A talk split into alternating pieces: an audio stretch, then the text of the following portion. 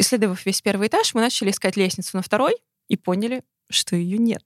И шаги, которые мы слышали, принадлежали, явно не людям. Когда мы спустились туда в холодную воду, в темноте, в свете фонарей, мы видели, как чьи-то руки и ноги плавали вокруг нас. Мне очень страшно. Мы включаем музыку очень громко, чтобы к нам никто не подошел, и просто надеемся, что это нас спасет. Путешествие по провинции — это очень интересно, но она обречена.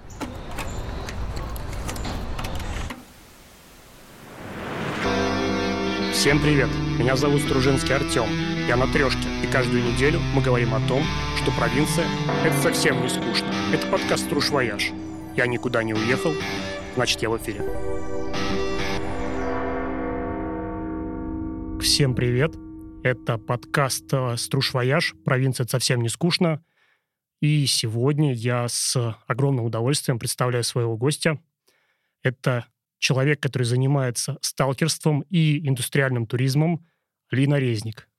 Здравствуйте. Также блогер с большой аудиторией и человек с суперинтересным инстаграмом и социальными сетями. Спасибо. Лина, я хотел начать с того, что на самом деле я тебе уже ранее как-то писал, в том числе приглашал сделать совместный выезд, какие-то в целом вопросы задавал, и каждый раз как-то это утыкалось в какую-то в неготовность коллаборировать. И как только я написал, что есть подкаст, ты сразу была готова и откликнулась на мое предложение. Скажи, действительно подкасты — это сейчас так популярно, и ты считаешь их хорошей платформой для того, чтобы выражать свою позицию? Да. Мне кажется, эта тема сейчас очень актуальна и интересна, потому что мало сейчас кто читает книги, мало кто смотрит телевизор. Людям интересна многозадачность, и они едут в машине и слушают подкасты, идут на работу и слушают подкасты, даже работают и слушают подкасты. Поэтому мне кажется, что сейчас эта тема очень актуальна и интересна, и мне захотелось в ней поучаствовать. Просто мне кажется, все равно ты обычно привыкла себя выражать именно с графической точки зрения, то есть в виде фотографии, в виде какого-то видеоконтента, и тут вдруг голос. Мне захотелось попробовать себя и в этой области. Отлично. А продолжая тему социальных сетей, подскажи, у тебя был довольно-таки раскрученный Инстаграм, и что с ним произошло после всех этих событий за последние полгода? И насколько те соцсети, которые нам предложили, тот же самый Телеграм, все-таки способны заменить Инстаграм? На какое-то время Инстаграм умер. Но сейчас он более-менее начинает входить в колею, люди начинают возвращаться в него, поэтому я не планирую менять платформу. Да, конечно, в период паники я завела себе ВКонтакте страницу и группу социальную, завела себе Телеграм-канал, но это все-таки эти соцсети недостаточно мне подходит. Я все-таки визуал, я люблю фотографию, и лучше всего фотографию можно передать именно через Инстаграм. А подскажи, для того, чтобы лучше тебя понять, какая была первая заброшка, которую ты посетила, и вообще почему вдруг девушке захотелось заниматься таким неблагодарным грязным делом? Заброшки мне нравились всегда, и я помню свою первую заброшку. Это была расселенная пятиэтажка напротив моей школы. Мне было лет 10. Она так меня манила, но я была маленькой, а забор был высоким. Мне оставалось лишь представлять, что внутри, какие там жили люди, что там от них осталось. И эта тяга к заброшкам, она у меня с самого детства, и я с самого детства их посещаю. Просто, возможно, это не... было неосознанно. Я не чувствовала, что это какое-то мое хобби. Мне казалось, что это просто часть путешествий. И только где-то 5-7 лет назад это оформилось в конкретное однозначное хобби. И я стала путешествовать только по заброшенным местам. Угу. И еще ты сказала, что забор был высокий. Я так понимаю, сейчас вы эту проблему уже решаете. Я видел недавно, что 5-метровая лестница — это обязательный атрибут... Да. Сталкеров? Нет, не всех. Только избранных, вроде меня. А что еще входит в этот набор? огромное количество фонарей от рассеивающего света, с которым удобно фотографировать, до профессиональных фонарей, с которыми можно путешествовать и по штольням, и по бункерам. Что касается бункеров, которые сейчас в последнее время мне стали становиться все интереснее и интереснее, они в основном всегда затоплены, поэтому у меня в багажнике всегда есть бахилы, ОЗК, резиновые сапоги. Ну, еще со мной всегда перцовый баллончик, потому что на заброшенных объектах вполне можно встретить людей без определенного места жительства. Или, ну и вообще внешнего вида. Наркоманов, да, и так далее. Но, слава богу, я еще ни разу его не применяла. Еще у меня с собой сосиски, потому что еще один из жителей заброшенных объектов — это стаи диких собак, да, от которых, естественно, я спасаюсь едой. А электрошокер? Нет, я люблю животных.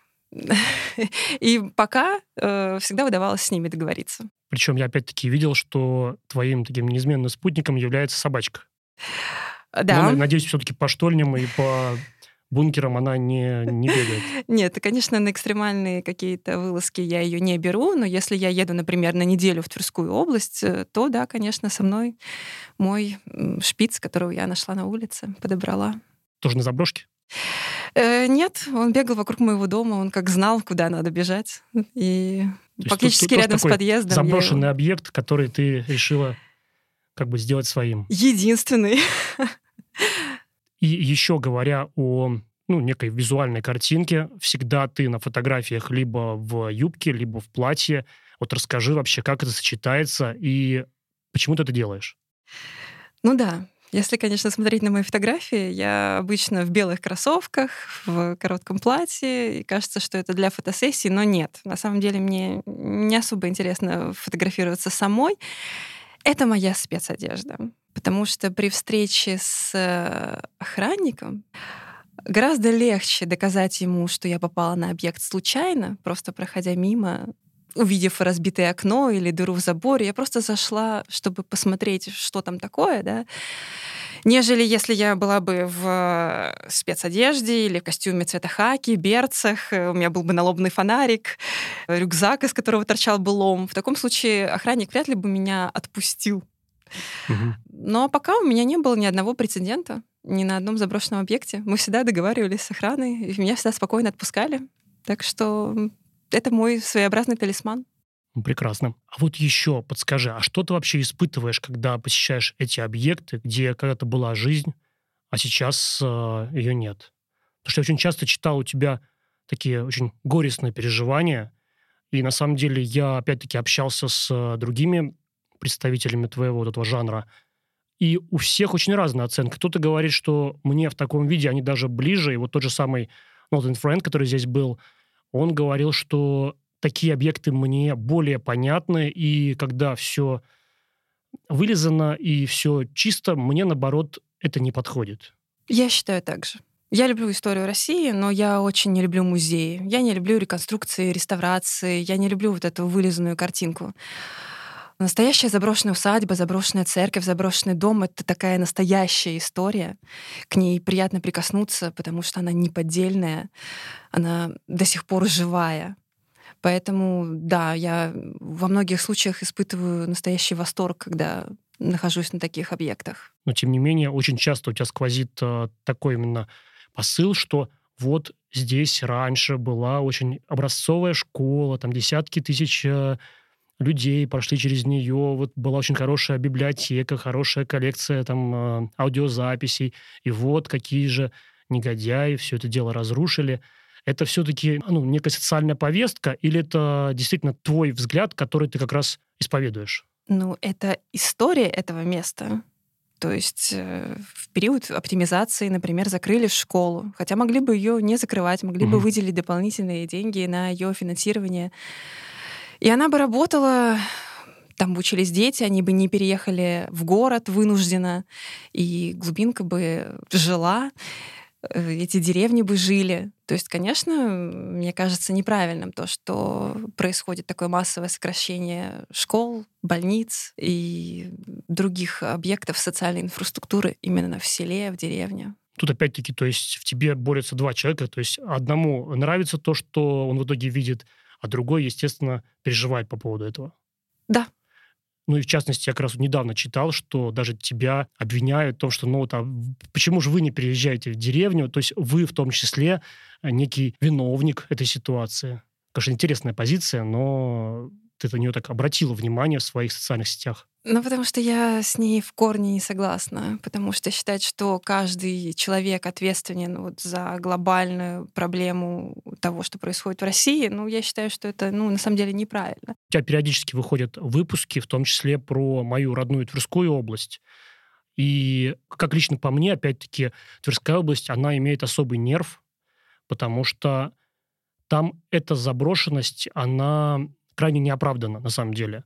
То есть исторически это было место, где были десятки населенных пунктов, церквей. То есть это все видно, что когда-то это составляло именно канву цивилизации русской. И вдруг сейчас мы приезжаем, и просто на десятки каких-то там, на сотни километров может быть ничего. Расскажи, пожалуйста, о каких-то твоих, во-первых, о твоем отношении к Тверской области, в частности, и в целом про те твои путешествия по заброшенным деревням. Тверская область — это моя любимая область. Я могу возвращаться в нее бесконечное количество раз и каждый раз находить для себя что-то новое. Потому что действительно это одна из самых заброшенных областей в центральном регионе России, и она в лидерах по оттоку населения из всех областей. И действительно это неоправданно, потому что находится она в потрясающем месте между Москвой и Санкт-Петербургом, и она могла бы быть... У нее потрясающий, огромный туристический потенциал. Она могла развиваться и развиваться. Но, к сожалению, происходит совершенно обратный процесс. В Тверской области огромное количество заброшенных церквей, усадеб и, конечно же, заброшенных деревень. Недавно у меня была небольшая экспедиция, недельная, конкретно по заброшенным деревням. Мы проходили по 20-25 километров в день, искали среди лесов и полей заброшенные деревни и находили настоящие музеи под открытым небом. Дома, заполненные настоящими музейными экспонатами, то есть целыми, цельными старинными прялками, ткацкими станками, то есть вот эти все лапти, сеялки, крынки, чего там только не было. То есть одна такая деревня — это полноценный музей где-нибудь в любом городе России. Это причем наверняка все-таки как раз тот самый северо-восток, да? Да. То есть какой-нибудь Бежецкий район, Краснохолмский, да. Весегонский. Да. Ну, прям, самые, да. Прям моя родина-родина. Самые мои любимые районы. И расскажи, пожалуйста, чуть поподробнее вообще, что ты видела в ходе этих экспедиций, потому что ты писала, что периодически там и следы медведей, и следы кабанов, и вообще как это происходит? Ну, как происходит, мне очень страшно. Мы включаем музыку очень громко, чтобы к нам никто не подошел, и просто надеемся, что это нас спасет. Потому что места там, конечно, очень дикие. Мы видели лосей много раз. Но вот волков только следы. И медведей, и кабанов. Но места действительно дикие. Там можно за целый день не встретить ни одного человека. Ну, а технически, если это не секрет, расскажи немножко, как ты выбираешь маршрут, как ты находишь эти объекты, потому что я понимаю, что есть объекты, которые знают все, типа там детский сад, как он называется, сказка в Подмосковье. То есть это уже во всех инстаграмах, это уже такой прям мавитон. Об этих объектах, которые посещаешь ты, никто не знает. Как идет подготовка к этим выездам? Ну, есть, конечно же, карты, такие как Викимапия, и специализированные сайты вроде Urban Trip. Но что касается именно заброшенных деревень, то только карты. То есть, условно говоря, это взять какую-нибудь старую карту, смотришь урочища, причем желательно, чтобы на новых картах этого уже не было, и потом уже... Нет, на новых картах как раз это должно быть хоть как-то обозначено, чтобы можно было посмотреть со спутника и определить, заброшена эта деревня или нет. Но определяется это тем наличием дороги, естественно, к нему, наличием заборов, наличием каких-то там грядок, посадок. Если это есть, значит, деревня не заброшенная. Если этого нет... Это плохо. Конечно, зачем, ну, есть, зачем не заброшенная деревня? Нужно, чтобы дорога отсутствовала, заборы все уже покосились. Да. Да, и таким образом я выбираю, ну, в одном районе там 50 деревень, и потом уже ногами хожу и смотрю, что из этого уже превратилось в груду деревяшек просто в поле, а что до сих пор несет в себе много скрытого и интересного. Но пропорция такая, где-то на 5 неудавшихся деревень, от которых ничего уже не осталось, вот одна какая-нибудь да найдется. интересное. 1 к 5 где-то так. Как раз, да, у меня такой вопрос был. Ты мне на него ответила. Я как раз хотел немножечко напомнить. У меня тоже был опыт такого рода выезда с Сергеем Рутом. О, мы скоммуницировались. Очень люблю этого персонажа. И да, он незаслуженно почему-то неизвестен особо в этой тусовке. Ну, по крайней мере, в широкой тусовке. Но среди нас он уважаем. Я видел как раз твои дифирамбы в его сторону. Вот. И он откликнулся на мое предложение. Мы составили маршрут по Вязниковскому и Гороховецкому районам Владимирской области. То есть это был там список из, условно, 20 объектов. И действительно, бывает, он говорит, вот у меня... Я не знаю, что там будет. Я, говорит, смотрю там по форме крыши, по каким-то этим снимкам с космоса. И, говорит, потом приезжаем, а там магазин «Пятерочка». И, говорит, ну вот это, говорит, нормальная работа. И за 2 дня вот мы нашли, ну, какой-то там заброшенный пионер-лагерь, и потом еще один, это бывший ткацкий какой-то комбинат или льнокомбинат. Там действительно вот чугунные лестницы, и даже не успели еще все вывести. Компьютеры стоят, то есть опять-таки из 2 дней 1,5 объекта. Он говорит, это нормально. Бывает, что я, говорит, трачу все выходные и не вижу ничего. Да, это нормально. Ну, конечно, да, то есть все равно просто любому человеку всегда хочется какой-то выхлоп из своей деятельности, и когда этот выхлоп еще... Ведь что-то может помешать, например, там, сделали фотографию, а еще фотографии не получилось, ну, к примеру. И то есть это прям можно месяц потратить впустую, условно говоря, да? Ну, у нас такое вот сложное хобби. Но месяц нет, потому что я каждые выходные этим занимаюсь. Поэтому да, у меня всегда что-нибудь донаходится. А ты принципиально не раскрываешь локации, в которые ты ездишь. Ну, кроме тех, которые общеизвестны. Это все-таки защита от мародеров, от каких-то случайных туристов или от конкурирующих блогеров, которые не должны просто снять такой же материал? Для меня нет конкурирующих блогеров. Я всех считаю своими коллегами. Угу. Конечно же, это из-за мародеров.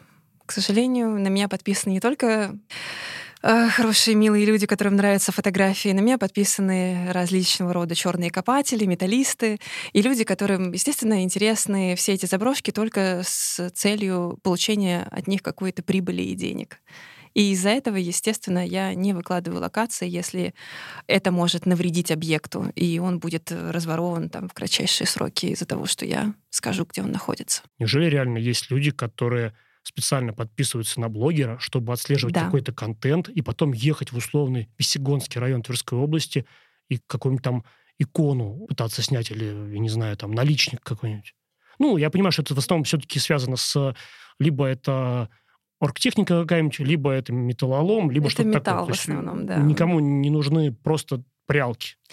Но, с другой стороны, я, например, показываю какой-нибудь стол. Для меня он обычный, но находится 50-60 человек, которые будут спрашивать, это где я хочу его забрать. То есть, в принципе, что бы я ни выложила, обязательно найдется кто-то, кто захочет это забрать и сказать мне об этом. Да, у тебя на самом деле очень сложная коммуникация с так называемыми спасателями, как ты их называешь. То есть это люди, которые хотят приехать и говорят, что ну а что, все равно там все уже разрушено, все равно все уже унесли. Так вот, хотя бы вот эту там милую какую-нибудь тумбочку, там стульчик, я принесу себе. Вот я ее таким образом спасу от холода, от дождя. А потом все эти спасенные вещи будут продаваться на Авито. И когда они там не продадутся, будут выкинуты на помойку. То есть всегда так?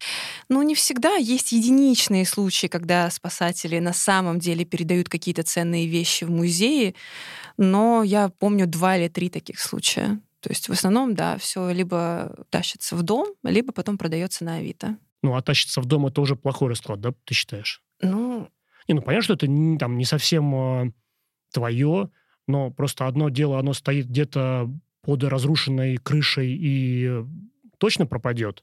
Я сейчас не пытаюсь их оправдать, я просто пытаюсь выстроить логику. Да, у меня политика такая.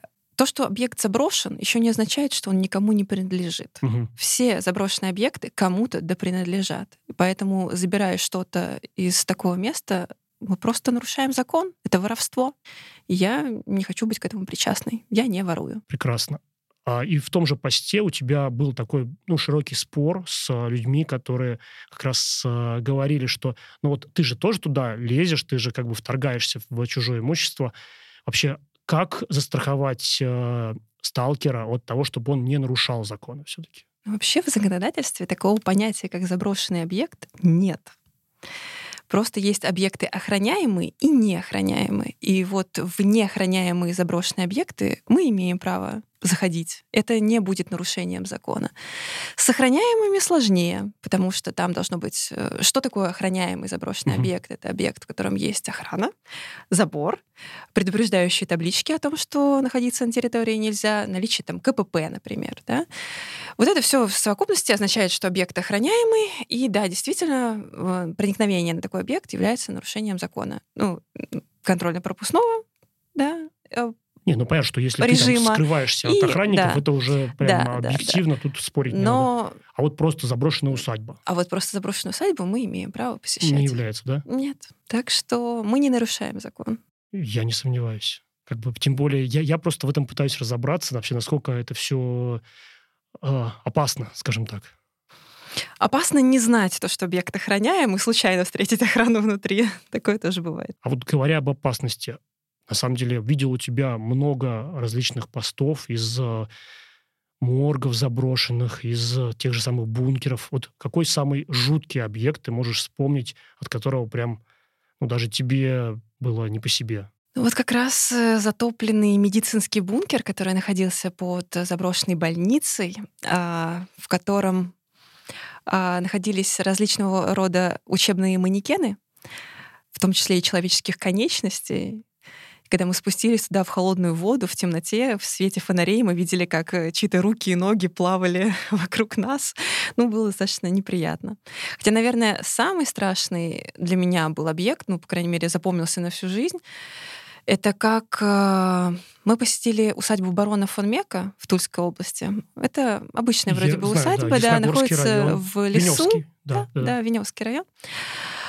Это один из первых объектов, которые я посетила. Мы пришли, стали исследовать первый этаж и слышали отчетливо шаги на втором этаже. Мы подумали, что там, ну, тоже какие-то любители заброшенных мест. Подождем, пока они спустятся. Исследовав весь первый этаж, мы начали искать лестницу на второй и поняли, что ее нет. И шаги, которые мы слышали, принадлежали, ну, явно не людям. И вот в этот момент, да, стало жутко. Мы быстро собрались и ушли из этой усадьбы. Но не исключайте, что все-таки, может быть, тоже у людей была 5-метровая лестница? Нет. Тогда мы ее увидели, но там не было никакой возможности подняться на второй этаж. И что же это было? Я не знаю до сих пор. Ну, это какая-то, в смысле, мистика? Или... Да, ну, это точно не ветер, точно не ветки. То есть это были отчетливые шаги, достаточно громкие, чтобы понять, что это прям человеческие шаги, то есть...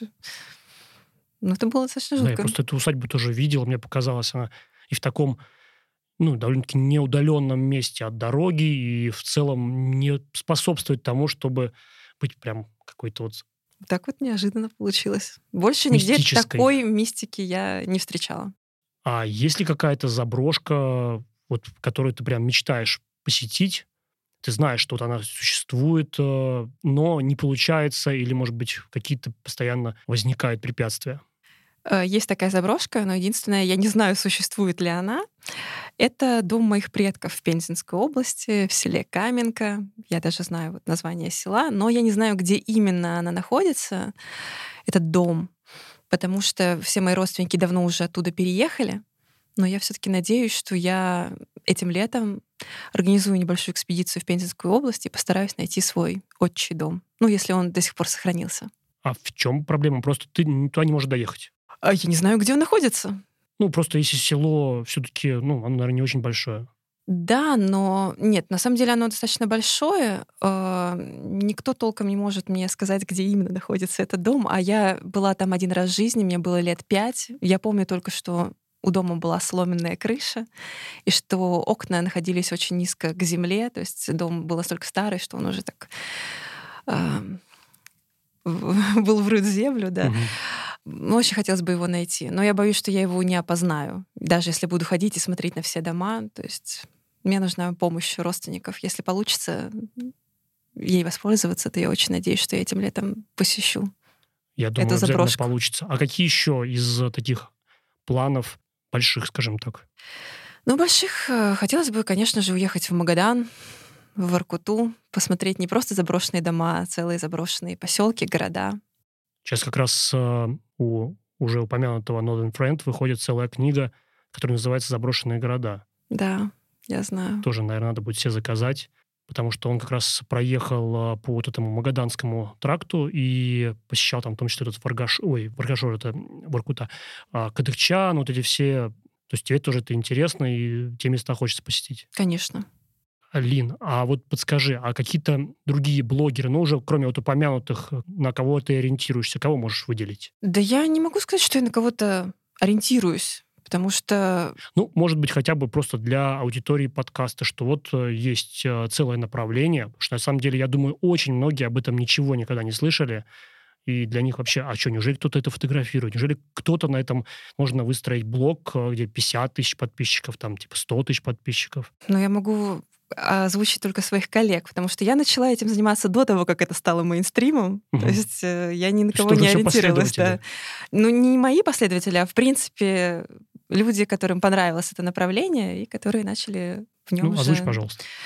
Ну, мои коллеги — это Алина Романова, Алена Копылова, Дима Бабушкин, ну, тоже Сергей Рут, Лана Сатар. И в чем различается подход этих блогеров? Я имею в виду, а почему нужно подписаться не на одного, а на всех, например? У всех разные направления. Есть, например, вот Анна Короб, она выкладывает только заброшенные церкви. Да, то есть у нее такое направление. Кто-то, например, специализируется исключительно на Ленинградской области и там заброшенных объектах там Санкт-Петербурга. Кому-то нравятся усадьбы, кто-то любит именно диггерство и заброшенные бункеры и различного рода подземные объекты. То есть, да, у всех разные направления. Ну, а все тебе разные. Нравится объединять все это? А мне нравится все. Все вместе. Да, мне нравится все. Я люблю пробовать новое, я люблю искать новые места. То есть если я нахожу какой-то, например, заброшенный объект, которого у меня до этого никогда не было, я всеми силами пытаюсь туда попасть. То есть мне неинтересно что-то одно. В смысле, если ты находишь его у своих коллег? Если я узнаю о нем. Угу. Да. И еще такой момент. Вот как раз год или два назад, когда я тебе впервые написал по поводу вот вообще выездов, по поводу, как это все происходит, ты тогда сказала, что у тебя четкая позиция, ты ездишь только одна с супругом и вот с собачкой. Я так понимаю, сейчас у тебя позиция несколько изменилась, и у вас уже такой большой коллектив ездит по этим выездам. Это какая-то целенаправленная смена концепции? Или это просто так легче? На самом деле просто хочется развития. Я, наверное, как и все, начинала с руин, то есть заброшенной усадьбы, заброшенной церкви, то, что общедоступно, общеизвестно, то, что можно там посмотреть на сайте соборы.ру, увидеть церковь с координатами и поехать. Через какое-то время это стало уже не так интересно, захотелось какой-то эксклюзивности, и есть места, в которые просто так вдвоем не попадешь. То есть нужна целая команда, чтобы попасть на какой-то объект. И просто как-то начала расширять свой круг общения и свои интересы. И поэтому, ну, немного изменилось. И... А что позволяет сделать команда? Ну, попасть в места, в которые так просто не попадешь. Но это уже совсем другая история. Это уже секрет, да? Это уже совсем другая история. И плюс, конечно, тяжело одному человеку находить все время новые эксклюзивные места. Гораздо проще, когда группа людей, кто-то находит одно, кто-то другое, и потом люди друг с другом этим делятся. То есть у вас уже такая коллаборация, что вот есть некая группа инициативная, один находит, потом составляется маршрут, и потом все вместе туда едут, и, грубо говоря, одну и ту же какую-то заброшку фотографируют. То есть она появится у всех. Один находит одно, другой находит другое, третий, потом это объединяется в маршрут, по которому могут ехать уже все. И в любом случае люди по-разному видят даже одно и то же место. Например, кто-то снимает видеоролик на YouTube, кто-то фотографирует для Instagram, кто-то вообще для души, для себя путешествует по этим местам. Все люди разные, и у всех разный подход, разное видение. Ну да, тем более, наверное, кто-то показывает какую-то мистику, что вот типа здесь вот страшно, кто-то показывает именно... С исторической точки зрения, может быть, какую-то даже ретроспективу, что типа, а вот представьте, что вот здесь когда-то были люди, вот эта вот вся история. Конечно. В любом случае, даже если 3, 4, 5 человек увидят одно и то же место, поверьте, остальные-то его не увидят. Места у нас все эксклюзивные, И, то есть есть места, в которых действительно побывало там не более 10 человек вообще в принципе. Я не сомневаюсь. Причем, ну, конечно, есть какие-то объекты, которые действительно от такого нашествия людей страдают. Но в целом у нас заброшенных объектов предостаточно. Да. Да, может быть, в хорошем состоянии не все из них, и в сохранном состоянии не все из них. Но в целом говорить, что у нас не хватает локаций для путешествий таких вот индустриальных, как ты выразилась, я думаю, не приходится. Да, но мы же пытаемся найти объекты с идеальной сохранностью, чтобы действительно все, что там изменилось, это именно влияние природы и времени. То есть, например, книги, которые там немножко подернуты плесенью, там и полки, которые немножечко прогнулись, там кресло, которое немножко заросло мхом, но чтобы все было на своих местах. Вот это вот идеальная картинка для Инстаграма, для фотографий. То есть место нетронутое, забытое людьми, не тронутая вандалами, но, так сказать, уже страдающая от времени и заброшенности. Вот такое найти достаточно сложно. Такое есть у единиц. И вот за этим мы, собственно, и путешествуем. Но, тем не менее, когда вот смотришь твои социальные сети, у тебя только такие места, и я каждый раз поражаюсь, думаю, как так? Ну вот школа, да, ее забросили, но просто... Я себе представляю картинку, как что ее забросили, и буквально через год там уже ничего нет. Там уже вот одни только вот эти стены, какие-то рваные учебники валяются, а тут состояние, когда там наполненные склянки стоят, там с этими, с какими-нибудь с препарированными жабами и тому подобное. Или там на уроке химии стоят вот эти баночки с растворами наполненные. То есть это, конечно, просто меня поражает, где это находится, и не в плане, что покажите мне эту, а поеду. А в плане, почему люди забрасывают это именно так? Ну, находится это в глубинке, естественно. В крупном населенном пункте, естественно, это все не сохранилось бы в таком виде. А остается оно неизменно именно потому, что другие мои коллеги-сталкеры не раскрывают локации. И это знают только единицы людей, которые в основном те, которые ничего не берут, не воруют. И поэтому все вот остается на своих местах в течение нескольких лет. Но потом все равно, конечно же, забрасывается, все равно туда приходят вандалы, мародеры, сжигают и крадут все, что там есть. Но вот пару лет место может действительно прожить.